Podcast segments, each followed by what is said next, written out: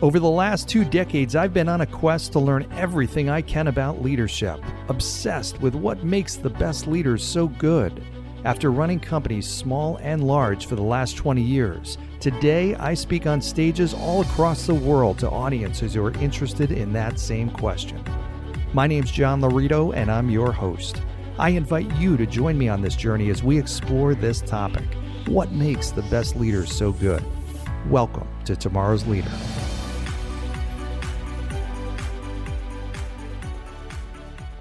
Hey there, tomorrow's leaders. So I got introduced to today's guest. My brother in law Jeff had connected me to Jay Allred, who is the president of Source Media Properties. And much of his time he spends with one of their companies, Richland Source, which is a news outlet in uh, Mansfield, based in Mansfield, Ohio.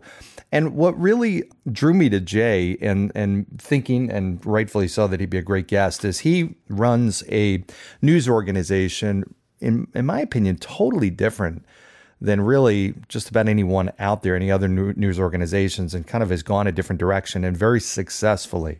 A very values based organization. And now, you know, we've seen how news has changed over the last 20 years. It's been dramatic, even over the last few years. Um, he's taken a real different approach with his organization, and it's paid off and some really, really cool things that they're doing. So, we talked about everything from what's happening in the industry to how he's led such a successful organization. And I think you're really going to like this. Some good stuff here. So here's Jay. All right, welcome to today's episode of Tomorrow's Leader, where we dive deep on all things leader related, related to leading yourself and leading others. I'm John Laurito, your host, and it's a pleasure to be here today with a fantastic guest, uh, someone who I know we will have a tough time fitting just all the stuff that we want to talk about in a in a 30 to 45 minute time frame here, but we'll do our best. Uh, Jay Allred uh, is the president of Source Media Properties uh, and uh, um, uh, mostly Richland Source, based in Mansfield, uh, Ohio, and a very unique news organization. And Jay, I am very thrilled to have you here with us today. Thanks, John. It's really good to be here. Good. Did I say that all right? That whole mouthful there? Yeah. Yeah, absolutely. All right, you do a lot. We know that. So yeah, we're, we've got a lot. We got a lot of irons in the fire. so, um, I know the story of Richland Source from talking with you and doing my own research, but I'd love to just start with just the origin of it. It is a really unique news uh, uh, media organization. I'd love to hear and have you share with the audience how did this start and what was kind of the the basis for it when you when you when you got started. Sure. Um, so it's first probably important to just let your audience know what we are and what we do. And principally, what we are is we're a local news organization. Uh, we cover three counties in north central Ohio. Um, we're headquartered in a small Midwestern city called Mansfield. It's about population of about 60,000 people.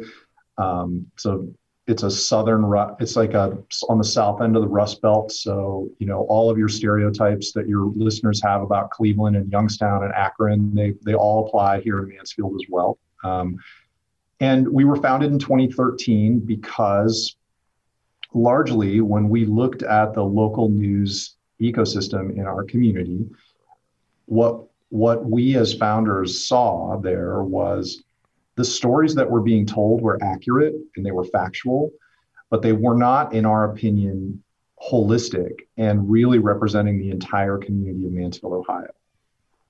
Um, the local news industry and the local news business is built on kind of the basis of you know we're we're our job is to shine light on problems and you know point people toward what's wrong in their community so that hopefully community leaders will re- respond to that and fix that. The problem with that, in our opinion, was, and this is why we were founded, was that what that does is it leaves out a lot of people in the community that are working really hard to make the the community or the city or the village or the town that that they're in a better place. Um, and so when we were founded, the idea was, what if we told what if we told a more holistic story of, of Mansfield, Ohio and Richland County, Ohio? And, and when we mean that is that what if we looked at the way that we covered our community and tried to make that more proportional to the way that community members are behaving on any on any given day? And I think the easiest way to explain that is that we would, if you look at the crime rate in Richland County, Ohio, on any given year, you know, we hover between six and seven percent. And if you if you just get really pessimistic and double that, let's say that's 12 to 15 percent. Well, that still leaves 88 to 85 percent of the population that is not involved in the criminal justice system.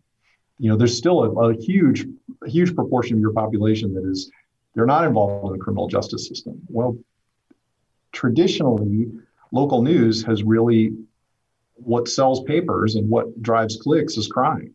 Hmm. And um, if you give a disproportionate amount of your coverage to to crime and justice and, and those kinds of coverage, you're leaving out a lot of people mm-hmm. that are involved in the community. So we looked at it and just said, what if we changed the news diet?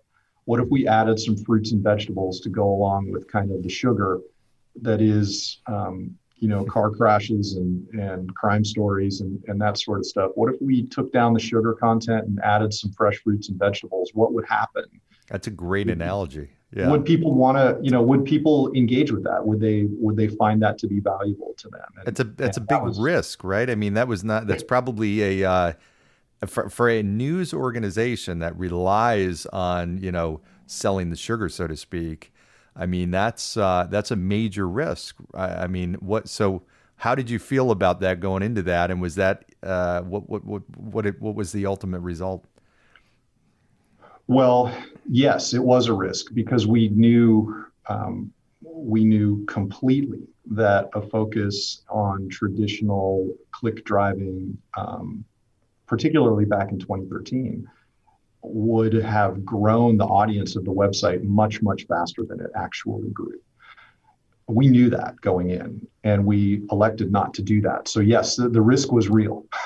and we knew we had to take a much longer view, and we knew that our work was going to be different we were still going to do um, we were still going to do great journalism and we were still going to cover our community and when there were important stories that involved um, negative topics, we were going to cover those. But we knew that our work was going to be much more about outreach and relationship building with our readers and community leaders than it was going to be about just raw sit in a you know sit in a dark basement and report news off the police scanner. We were going to have to think differently than than other news organizations had traditionally been thinking in 2013. And then the result you asked has been fast forward to 2020. Um, you know, we are combined, our websites see um, have over a half a million users a month.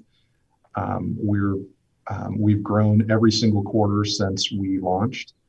Wow. Um, we've been able to, you know, we've received a, a good deal of national recognition um, related to our practice of solutions journalism, and our membership program has uh, quadrupled over the last two years. So it's been a like, I mean, we think that there are signals there, both financial and audience related, that are telling us that a focus on real deep engagement with a community, um, real outreach into a community, doing journalism with people instead of to them. There's a there's a path forward there, but it's a harder path. Yeah. Well, I, well, here's what I love about that. I mean, that's that's so there's so many organizations and so many leaders that are just they're making decisions based on the buck and what's going to drive the fastest and most revenue and everything else falls secondarily to that.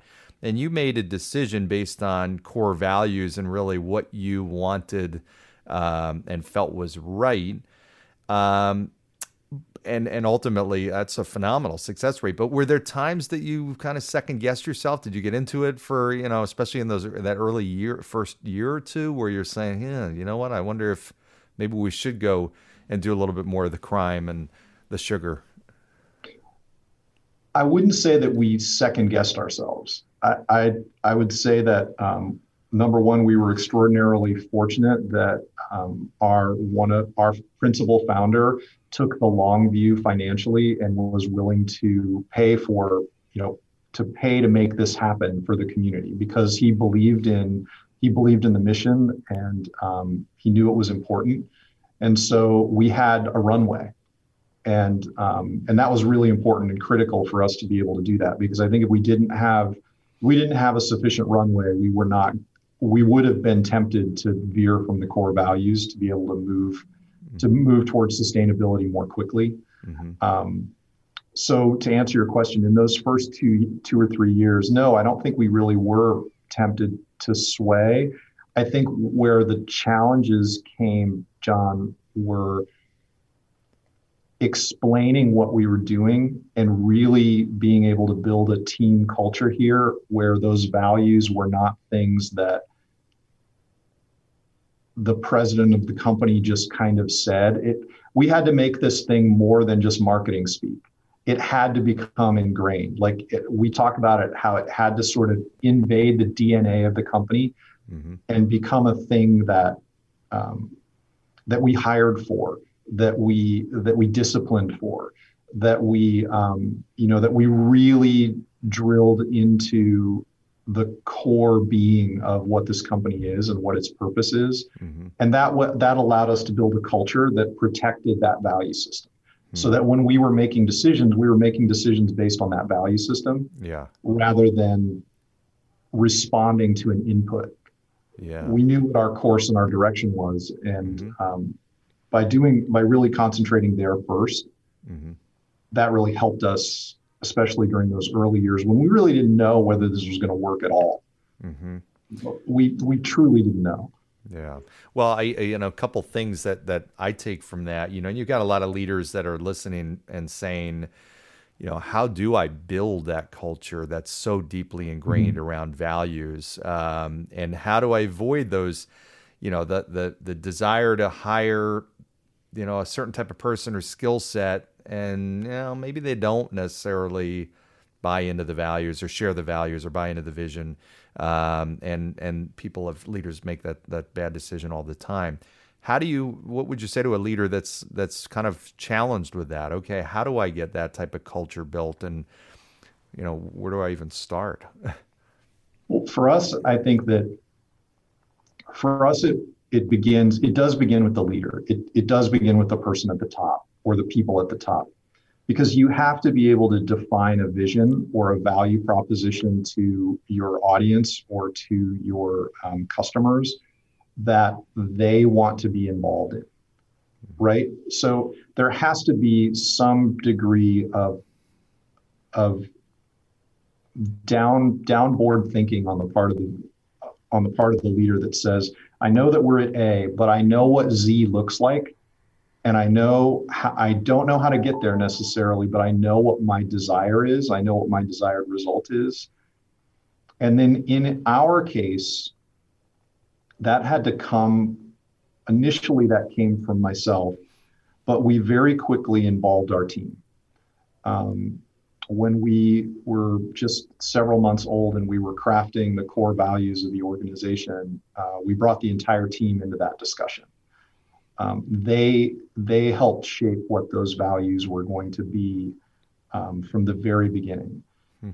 Um, you know, I had some things that were just you know like sort of no fly zones or or definite 100% fly zones, mm-hmm. and those were the limits that as the leader I was responsible to, to place on that process. But mostly we really tried to involve the team from the beginning. And, and if I was talking to a leader that was trying to, that was struggling to define culture or struggling to grow culture, culture has to be, culture has to be something that everyone participates in. It can't be a top down thing. It has to be something that comes in from all over the organization. And it has to be a thing that everyone participates in or a large group of a large group of your your team participates in informing and making real. Mm-hmm. Um, and that takes work. That's why culture is such a hard thing to build. Yeah, yeah. You have to want to do it. It's not a thing that you're going to do over like one company retreat right. or, you know, a, a two-hour session with you know John Laurito who's going to come in and talk to you about culture because yeah. you're going to get on the plane and leave eventually. You're going to go back to where you came from, and the the organization is going to be left with whatever you taught them, but they have to they have to dive in on that. So well, you have to kind of go deep. It's not only getting it there, but it's keeping it there because there's tons of organizations I've seen them. Mm-hmm. I'm sure you have too that they they were the once great uh, cultures. Uh, you know, you have there's a lot of companies out there. I mean, I you know. Uh, there's there's companies that have and it didn't change overnight. It was like mm-hmm. this slow degradation. It was a 1% change. And i think what it comes to and 1% change over time even once 1% change every month.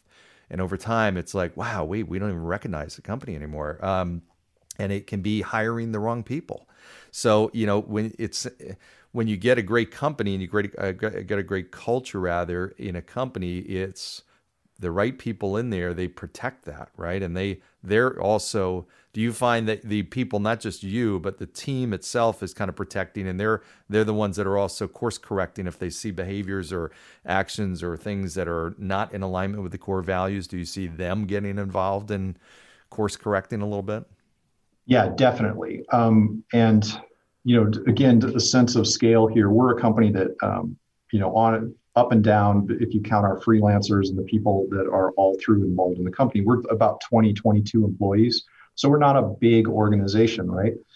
Um, but I'll give you a specific example of how our employees participate in keeping that keeping that culture real and making sure that we're bringing in people that understand it and want to be part of it. So we just recently um, we just recently hired two people for two different parts of the company. And um, in both of those cases, the lead, the department leaders, not me, but the department leaders decided on an interview process that was going to be multi-staged and it was going to involve every single person in their department who was going to be taking in this new employee and working with them and also involving people from outside of that department. Mm. So this was the, the, and I was so excited to see this develop out of our department heads because I really had nothing to do with it. But what their goal here was was to make sure that all of our perspectives were valued in the hiring process. That the person that was, you know, hopefully going to become part of our team was going to be able to have a really transparent view of our entire team, and so that the the likelihood, their goal, of course, is the likelihood that they would make a great hire and that the hire would be really excited to come on board because he or she knew exactly what they were getting into. That was the kind of culture that we wanted to build. And what it's led to is we generally make good hires here. We've always we've made mistakes. You know, we've made bad hires and and those people are typically not with us anymore. But where we made those bad hires is those hires came in a silo I made the hire by myself mm. rather than involving a large group of people in that process. And so I was so excited to see, you know, our department heads know that their chemist, the team chemistry was so important. Um, and and they were taking it on themselves after some cues from me that they they both wanted to have a diverse pool of candidates. Mm-hmm know, it was they wanted to be able to interview people that were coming from different backgrounds and different cultures, and so that they built their they built their interview process around that. Mm-hmm. And that's the kind of stuff that in a company our size, to see that start to blossom and to come to where it's coming directly from the department and they're involving everyone there in that critical process. I mean, you know better than probably anyone, or at least as well as anyone, how difficult it is to make a good hire and how brutal it is if you make the bad one mm-hmm. making the change. Oh wow. Yeah. I mean and you think about like with a smaller organization one person coming in that's a bad apple or the wrong hire is that much mm-hmm. more impactful and a good hire is that much more impactful. But i love what you said you know and, and that's so true and apple works that way and many companies now work that way. Apple always, you know, when they were hiring people, they it was excruciatingly long, painful process where a potential hire, and it might go on for six months to a year, of literally vetting them out and having them talk with everybody and then come back and talk with everybody. And it was such an extensive process, but Steve Jobs was a master recruiter and, and believed so hard and I uh, so strongly in the culture. Um, and that's what you, you, what it's funny when you say hiring in a silo and i've done that too. You know i think about my mm-hmm. worst hires. Oh.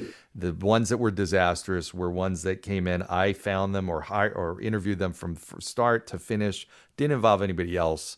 And then i was shouldn't have been surprised when the rest of the team was naturally apprehensive to let them in and it just it didn't work. I learned the painful lessons from that. I think a lot of leaders still do that though. They, well, yeah, you know, they. And you have a great episode of the podcast that I listened to when I was kind of researching because I knew I was going to be on. I think the title is "Change the People or Change the People," mm-hmm. and it's um, it's a great listen, and I really kind of internalize that in terms of you know when you know when you pull the ripcord on those kinds of things and and ultimately you know when you and how you empower your team to be able to say it's time to pull the ripcord this person isn't going to work mm-hmm. um, and and that has become even you know that just becomes more crucial as you grow yeah. to make sure that you're making all of the right decisions um, or as many of the right decisions as you can as you move along especially in an entrepreneurial culture like we have here yeah the, yeah. the reality is that we're very results based and we're extremely entrepreneurial here. So we try, again, this is just kind of from the leadership perspective. I don't want to be a king with a thousand servants. And I think I'm stealing that from um, the good, the author of Good to Great, whose whose name is escaping me right now. Um, you know it. Yeah, I have his book right up here. I can't. Uh, it's on tip of my tongue too. It's on my bookshelf over there. maybe Drucker, I think it is. But um, yeah. You know, I, I just don't want to be. That's not what I'm interested in being. I, am trying to build a team here, and um, so we really try to make sure that people feel like they have the um, ability and the permission to to make changes to the product, to um, you know, to try something different.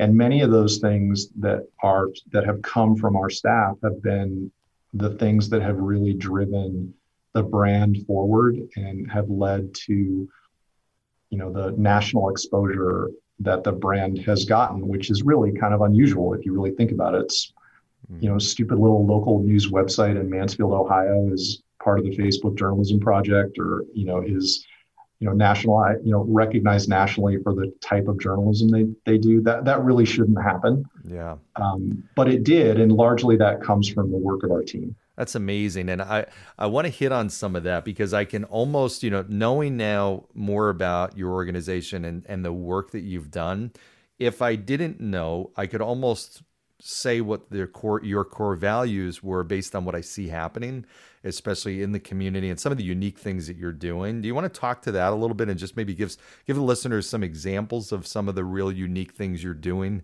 that are bringing the community together? Sure. Um, so some of these things are pre-COVID and, and they will reoccur post-COVID when we can be together in rooms. Mm-hmm. But um, one of the ways that we try to explain the type of journalism that we try to do is is is this way. And, and we say we would much prefer to do journalism with you rather than to you unless you deserve it. And, mm-hmm. and you go back to that core value and understanding of your community is that most people don't deserve to have journalism done to them. They, you know, journalism done with them is much more constructive. Mm-hmm. And so the way that we've kind of tried to make that real with our community is to do things that where our reporters and our editors are working alongside of our community members to tell the story or to examine a problem or um, to look for a solution to a problem. So here's a couple of quick examples of how we've done that. Um, um, I think back in 20 in 2017, uh, Mansfield had a, a local election. I'm sorry, 2019. We had a local election. Our mayor was up, and we had four or five count, three or four council seats were up, and um, so it was a pretty consequential local election. And so what our what our reporters did was they um, they conceived of this idea called they called talk the vote, and they held community meetings in every single voting ward in in the city. Um, one of those meetings was at my house for the ward that I'm in, but they held them in churches, they held them in community centers, they held them in school gymnasiums. And the idea here was that it wasn't to let the candidates talk to the voters, it was to actually talk to the voters and ask the voters what was important to them. And when they did that, what they did was they took all of the findings from those six different those six different meetings plus um, an online component to that where people could uh, engage digitally. And they put that all into a product project called the Citizens Agenda. And that Citizens Agenda was then presented to City Council as a roadmap to city council to say, look, you know, when you're governing, this is what your constituents have told us is important to you. And so the idea here was to start with the people that that city council should be serving and let them be part of that journalistic process. Um, so that's an example. Um, another example would have been just recently during um, during the summer of 2020 when um, America was really convulsed after the death of George Floyd. And, um, and we all know how that happened. Mansfield was not immune from that. We had a um, probably the largest protest on the town's on the city square that anyone can remember. You know, hundreds and hundreds and hundreds of people came out to protest what happened to George Floyd, which he was killed by a police officer, as we all know. And um, the protest was completely peaceful. There was no damage, but it was emotional and it was um, very visceral, the feeling there. I was on the square that day. I saw what was happening. And um, and a friend of mine is a friend of mine, black man, owns a barbershop. And he came up to me and we'd worked together. We'd done projects before, we'd been involved in committee work and that kind of thing. And so we knew each other. And and his name is Damien. And he came up to me and he said, I want to do a thing in my barbershop. And I said, Well, what do you want to do? And he said, I want to do a series of conversations in my barbershop where we bring people together that have different viewpoints. They look different from one another. They come from different backgrounds. Um, who want to sit down and, and talk about this moment that we're in because and this is i'm going to paraphrase damien he says i think we're closer together than we think but i think right now we just feel really farther apart. Mm-hmm. and and he said and oh by the way i want to i want to videotape all of it and i want it to all be on the record. And he said would you come and moderate the first one? And this was on a saturday and i said I said, sure, I'll come. I'm, absolutely, I'm in. I'm down. I'll come and I'll come and I'll come and moderate the first one with you. I'll work with you on it. And so on Sunday, the next day, he called me and he said, Hey, I'm doing the first one tonight. Well, no, I can tell you, John, that I did not think that he was going to spin this thing in 24 hours and make it happen, but he did. And so we went down there and I sat down with um, these questions that we use when we um, work inside this uh, this construct called solutions journalism, and I'll put a link to it in the show notes for folks. Um, but it's called complicating the narrative, and it's based on the it's based on the work of hostage negotiators. And the idea here is to take people that are polarized and give them reasons to come together and to sort of complicate the story that they're telling themselves and make it a little bit more three dimensional so that they can understand that the person on the other side from them is different than the way they might imagine them to be. And this goes both ways, right? Hmm. So we go down there and we have this immense, like this incredible conversation for 90 minutes with all these folks. And um, and what that turned itself into in collaboration with Damien at 419 Barbershop and with um, some corporate partners of ours at a company called DRM Productions. They are a video production company. And our journalists, our newsroom, we spun that into a um, 12 episode series called Shop Talk.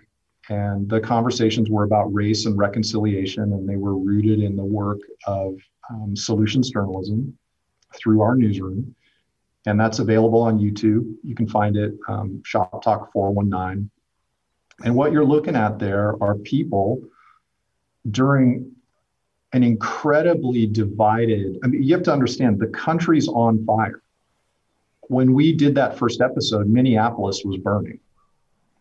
Wow. Columbus was Columbus was completely convulsed. It's 60 miles from my house. And mm.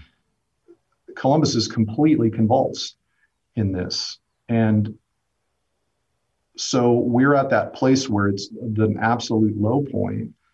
And what these conversations did and what we were what we were witness to was community members from all different walks of life police officers pastors teachers professors regular people um, you know construction workers barbers all sitting in this this one um, space talking to each other. We recorded john I think we recorded almost eight hours of video. Wow. That turned into these episodes. And I can tell you that during those eight hours, no one talked over each other. Hmm. No one yelled at each other. It didn't look anything like what was happening on MSNBC and Fox. Wow. it didn't look anything like that. It yeah. looked like community members who were deeply concerned about what was happening in the world and they were talking to each other.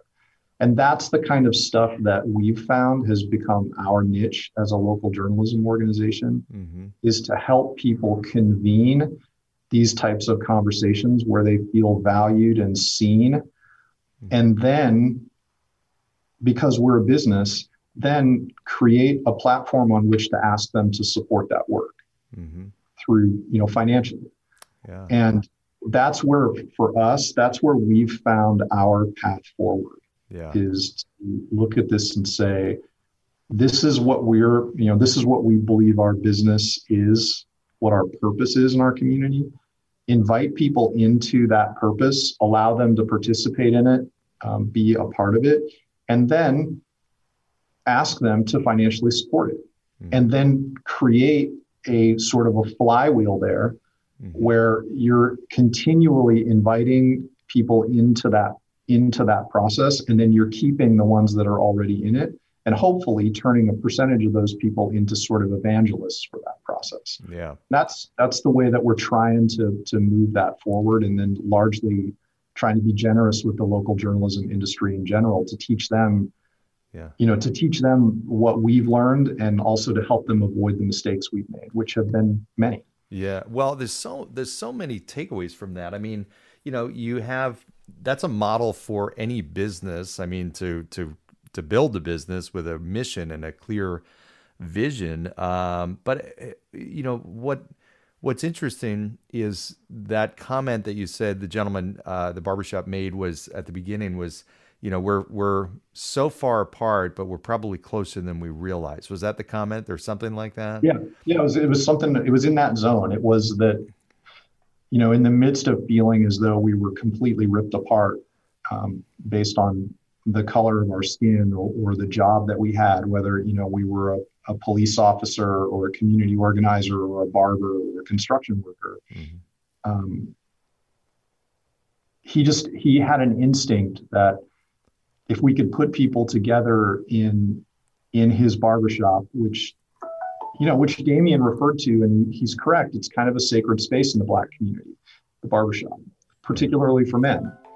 And he he wagered that if he could put people together in that sacred space, that those conversations were going to be meaningful and impactful, and people were going to leave knowing each other better than they walked in knowing each other. Mm-hmm. And many times they were strangers when they walked into the shop, and they left deeply moved by the the revealingness of those conversations where they where they began to know the law enforcement officer as something behind the uniform. He yeah. became three dimensional in their eyes. Yeah. Whereas the same thing happened with the, um, you know, with the person of color that was there or the LGBTQ person that was there they began to know those people as people rather than stereotypes, and therefore their narratives got really complicated. And yeah. yeah. all of a sudden they were like, "Oh wow, okay, I, I, walked in one way, I'm walking out a different way, and, and yeah. mission accomplished." Right? People exactly. knew each other better. That was what we were hoping for. You're breaking down the walls, and then people, the trust builds. I mean, you've got. Uh, that's a that's an incredibly effective uh, way to build that community. I'm sure. Has it been a precedent? Have you seen that now start to take shape in other organizations or other parts of the country? It it has. In fact, um, in April, late April, early May, uh, we're going to do for the journalism industry, we're we're working with our friends at the Solutions Journalism Network to put something together where other local newsrooms can um, jump on a webinar with Damien and um, Brittany Schock, who's our solutions and engagement editor, mm-hmm. and um, likely myself to learn a little bit about how all this came together. Because our hope is, and Damien's hope from the beginning, and our job was to try to amplify his his um, mission there was he was just hopeful that some other community would try this. Mm-hmm. because they all have the, you know they almost all have newsrooms they all have barbershops and they likely have somebody that is a good video production person. Yeah. And that's what we needed to make this happen and to make these convenings come together. And so his goal was always to say wouldn't it be cool if this happened in sacramento or it happened in Des Moines, or it happened in Madison, Wisconsin, or it happened in you know um, New Orleans, Louisiana. Yeah, wouldn't it be cool if other newsrooms felt like they could they could participate in this? And so that's kind of the next step is to try to help it help the process scale a little bit yeah. so other communities can realize those benefits as well that's great well that's I'm, i hope that that happens i would imagine i'm envisioning those types of uh, you know programs and groups to get together in all different parts of the country. Some of the most you know you know highly uh, um, you know uh, you know uh, what's the word I'm looking for? Uh, you know volatile areas. You know that that that what a difference that could make. Um, I, I want to talk a little bit about uh, just the media industry as a whole. I mean, it has changed dramatically, as you know, and I'm, I'm you're a pro, so I want to get your perspective on this. You know, I think about when, you know, how it was when I was a kid growing up and versus what it looks like today. Um, what have you observed, and what's your uh, opinion on how things have changed? And then I want to talk about a few, you know, perspectives around other other areas. But what, what's your thought? I think that so. I'm 51. So, from the time that I was a kid or old enough to really kind of consume media in a you know meaningful way right? So i'm 11 12 10 years old right? We've just we've just become we've gone from the local newspaper which was a dominant media source in in any community. It was where you went to know everything. And it was it was vibrant. It made money. It was um, it was healthy largely. And then nationally, we had, you know, there were three networks: ABC, CBS, and you know NBC. Choose your you know choose your flavor. Right? It was largely the same flavor, right? But mm-hmm. you know you kind of you kind of got to pick between the one uh, the one that you like the best. Mm-hmm there was largely a, a broad, although I think people romanticize this, that there was a broad agreement on what was factual. Um, but the reality is, in the 70s, the you know the there was a lot of disagreement on whether on Watergate. If you if you study that, you know, l- largely many of the things that we saw happen in 2017, 2018, 2019 here, they were they were echoes of many of the same um, dialogues that were happening about Watergate at the time. Well, what I think I've seen happening to try to answer your question directly is that media has become fragmented and there are now hundreds, if not thousands, of places that you can go to get the news that the news of the day, so to speak.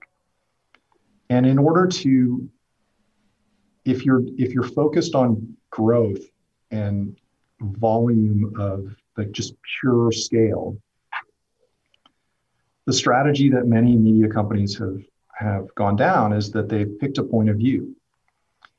And it's the only way that I the way that I've taken to try to describe this is it's kind of created a hate economy. And there's two there's two things that happen when you turn on Fox News or MSNBC um, or you know you pick your pick your network right. Mm-hmm the job there is to make you feel something. And largely, they're asking you to feel one or two things, in my opinion. This is one person's opinion, but largely, they're asking you to feel one or two things. They either want you to, to be angry at the people that aren't watching MSNBC or Fox News and um, to be angry about how stupid they are and how uninformed they are, um, how traitorous they are, how treasonous they are, um, how woke they are, how um, much of a mouth breather they are. You know like whatever. We're supposed to hate each other. That's the other thing. Or or to let you slip into a warm bath of your own biases where everyone agrees with you and the world is exactly the way that you wish it was deep in your kind of lizard brain at the base of your spine mm-hmm. or at the base of your skull.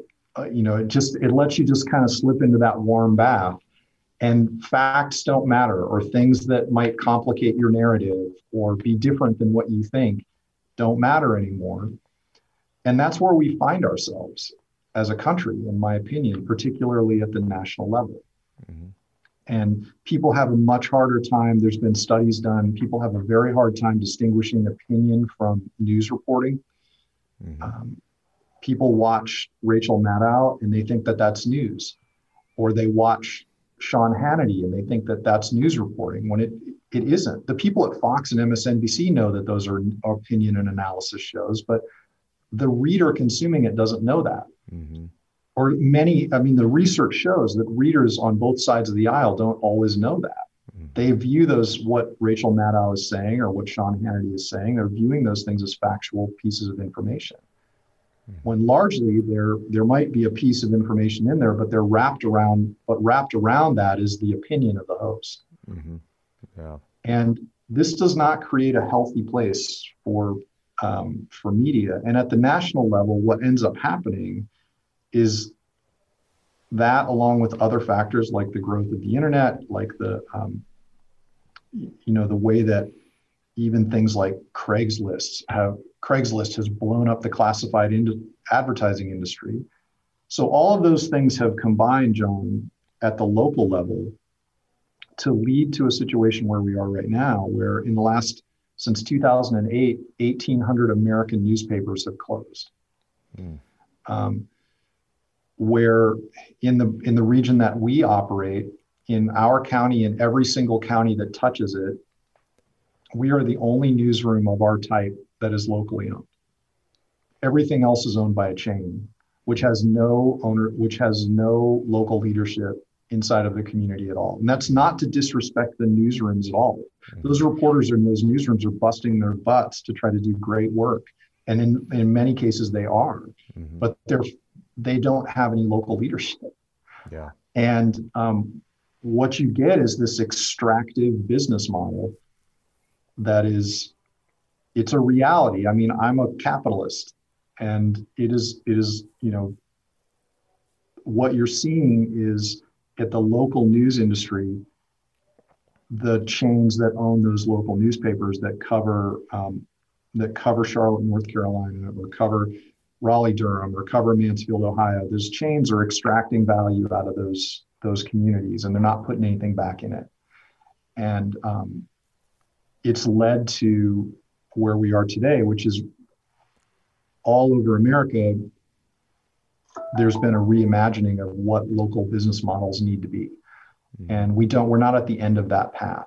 Yeah. Uh, we well, don't know yeah. what's going to work best. And that's, that's the thought is, okay, you know, so now where does this go? Where does this lead to? Because obviously, you know, the, the media organizations have have realized okay this is a way to drive revenue and we make more money. And the more uh, we become opinionated or or spin things or whatever you know you want to mm-hmm. call it has and driven those emotions in people okay it's actually hit our bottom line in a really good way. So what does this look like down the road in a few years well, I think what you're going to see is is largely a continuation of what you're seeing now. I think at the national level, um, the the television and cable news industry is going to continue to be fine.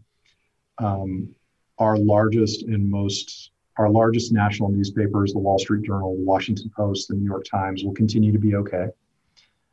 But everything below that is in question at this. And um, so it's kind of a dark time to be honest with you if you if you're concerned about local media like i am.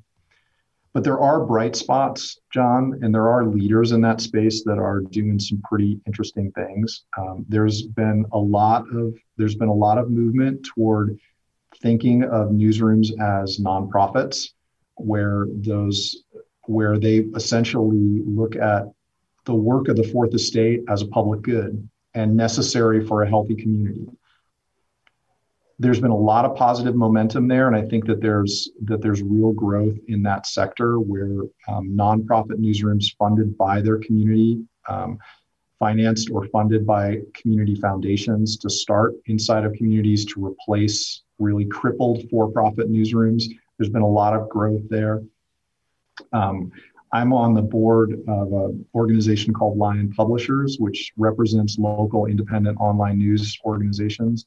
We've seen our we've seen our membership grow dramatically over the last couple of years as um, folks are starting independent online news organizations in their communities to fill that gap. Those are both for-profit and nonprofit. We've also seen, interestingly, and I think you have to you have to give credit where credit is due. Um, the platforms like Google and Facebook were extraordinarily damaging to the news ecosystem that the United States had before they were before they became platforms. Mm-hmm. and and that can't be undone. But it wasn't but what we've seen from the platforms in the last few years has been reassuring or um, refreshing both Facebook and Google are have invested almost close to a billion dollars in the local news ecosystem across the world, um, but principally focused in the United States of America to help journalism organizations start, help them grow, help to to apply the iterative methodologies that are very common in Silicon Valley that are very foreign to American journalism um, to help think about the news product in a different way that allows it to be able to be more fully monetized and more fully sustainable. So there's a lot of there are bright spots that are happening right now, but yeah. we're just really pushing that wheel to get it, you know, to get to where there's some momentum associated with it. Yeah. I think we'll be okay, but it's going to take it's going to take a lot of entrepreneurialism. It's yeah. going to take a lot of um, trying, failing, learning, and then trying again. Yeah. Uh, or there's something that's replicable. Yeah, and and you know, like you coming in with a clear vision and also knowing that you didn't it wasn't a short-term thing. You had the support to be able to do it for the long term, um, which has helped you do the right things that ultimately has made money, but it wasn't the initial number one driver. And if it wasn't going to drive a big buck, then it wasn't going to be something you were going to do, which it seems like a lot of organizations, not just media, but all businesses are are uh, you know victim of a little bit. So yeah, we just have to get to a place where there is a reasonably well-worn path where an entrepreneur can look at a local news business as a good small business, mm-hmm. and that's where like we have to find the right. We got to help. We got to help cut a path to that. Yeah um, as an industry, and then we need to invite the we need to invite entrepreneurs that are excited about that to who might open a Subway sandwich shop, but might also look at um, a local news business as a good small business. Yeah, exactly. That's the challenge that yeah. that's the challenge that the industry is faced with right now. Well, I know we're uh, we're we're almost out of time here, so it's uh, there's a lot more that I would love to ask. So maybe we can grab another time, some point down the road, to have you on again. Okay. Um, but again, you've uh, uh, you know you you've got a lot of listeners out there that are in uh, all different industries. Mm-hmm. Uh, leaders out there that have been leaders for you know 10 20 years some that are just starting in leadership and the theme of this is tomorrow's leader so interested just to get your perspective on you know what do you see as being you know the traits or the one or two things that in your mind stick out most for leaders that have made the most impact? I'm glad you asked that. I think it's a good way to end too. Um, I think that the most the most important decisions that I make today as a leader is are when I decide to step back. It's natural for leaders to want to step forward into um, into the breach, right? Into the spotlight, onto the stage, to represent the brand for me, what I find over and over again, especially over the next last couple of years, is the most consequential decisions that I make for the business are the times when I decide to step backward and allow someone else into the spotlight, onto the stage, into the breach, on the point, to lead, because that's my job. Mm-hmm. And I think that if that is what I've found as a natural, it's natural for me to be on stage in the spotlight. I feel very comfortable there. So it's been a learned behavior for me to back up. And what I found when I've done that is that I'm not surprised by it, but I've been heartened by it to watch my team members step up and do things more innovatively than I could have, more thoughtfully than I could have, more intentionally than I could have, more consequentially than I could have. That's built their confidence. It's built their it's built their gravitas in the industry. It's built their profile in the company, and um, I've really learned that it's you know it's it's really my job right now is is to develop that talent and to allow that to do for them what someone did for me 25 years ago, which was to tap me on the shoulder and say, I think you can do this when I was sure I couldn't. Mm-hmm. And um, like, so I think leaders, well, you know, one of the things that we have to do is we have to recognize that when the talent's there, we have to get out of the way to let the talent grow. Mm-hmm. And what I'm seeing in terms of characteristics in today's society or in today's world for young leaders, I think what's most important is can they be collaborative? Do they play well with others? Um, can they can they lead from wherever they are? Do you see that in them? You know, are they are they leaders even if they don't have the title? Are they able to are they able to lead from where they are? Because that will that gives you an indication that they're going to be a leader that when they have the title, and they are able to, you know, make the decision, they're going to involve other people in that decision making. Mm-hmm. They're going to make it about the team rather than about them. And that's what we're really looking for here. Mm-hmm. And it's where we found that when we find those folks, those are the people that have the biggest um, consequence in our organization.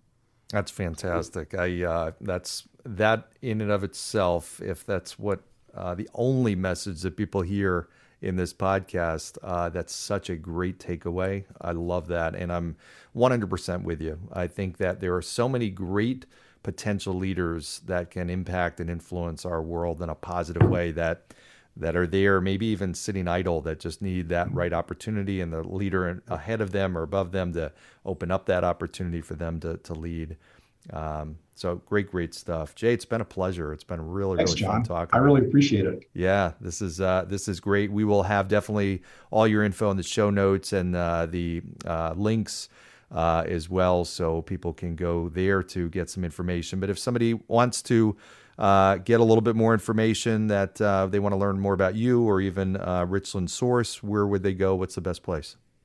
Well, I think if you want to get a look at the the local journalism that we're doing um, and get a sort of, sort of a sense for the for that, they can go to richlandsource.com. Um, if they want to learn a little bit more about how we help other companies market their brands through our um, digital agency, they can go to sourcebrandsolutions.com. And if they want to learn a little bit more about how we interact with our community or the way that we work our membership program, if they're interested in growing their membership program or they want to see a model for how that can work for them, they can go to sourcemembers.com. Excellent. Good stuff. All right. We'll yeah. also have that in the show notes too. So uh, it has been terrific. Uh, Jay Allred, president of Source Media Properties. Uh, it has been a uh, great chance to chat with you and learn from you, and uh, we'll look forward to next time as well. And thank you, everybody, for listening and tuning in today uh, to today's episode of Tomorrow's Leader. Make sure you like, subscribe, share, add comments, all that kind of good stuff, and give me your feedback. I always love your feedback. Go down below, give five star rating. And if you have any future guests that you think would be uh, terrific on the show, just like Jay, make sure you let me know. I'd be happy to uh, connect with them. In the meantime, have a great day. Thanks, everybody. Take care. Thanks, John. Thanks, Jay. Thanks for joining us on today's episode of Tomorrow's Leader. For suggestions or inquiries about having me at your next event or personal coaching, reach me at john at lauritogroup.com. Once again, that's J O H N at L A U R I T O G R O U P dot com. Thanks. Lead on.